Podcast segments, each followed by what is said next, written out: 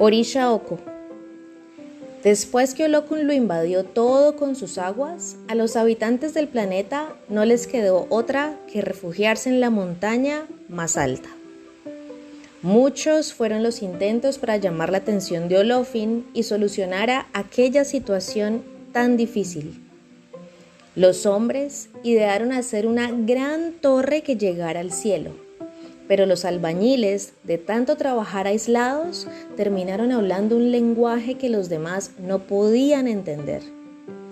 Otro tanto le pasó a los carpinteros y así a cada grupo de trabajadores. De esta suerte surgieron distintos idiomas. Se hizo tan difícil continuar que poco a poco fueron abandonando la construcción del edificio.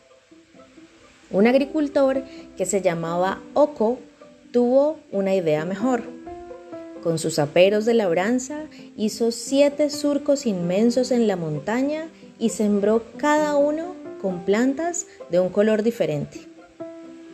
Una mañana que Olofin miró hacia la tierra, divisó el dibujo que Oko había realizado.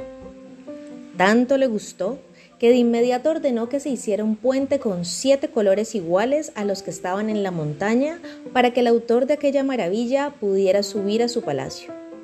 Cuando Oko le contó lo sucedido, Olofin indignado le ordenó a Yemayá que encadenara a Olokun en el fondo del mar. Oko volvió a la tierra, que ahora tenía más espacio para cultivar porque las aguas del mar se habían retirado. En la medida en que los hombres conocieron su hazaña, comenzaron a llamarle Orisha Oko. Olofin decidió que Oshumare, el arco iris, bajara de vez en cuando a la tierra como recuerdo de aquel suceso.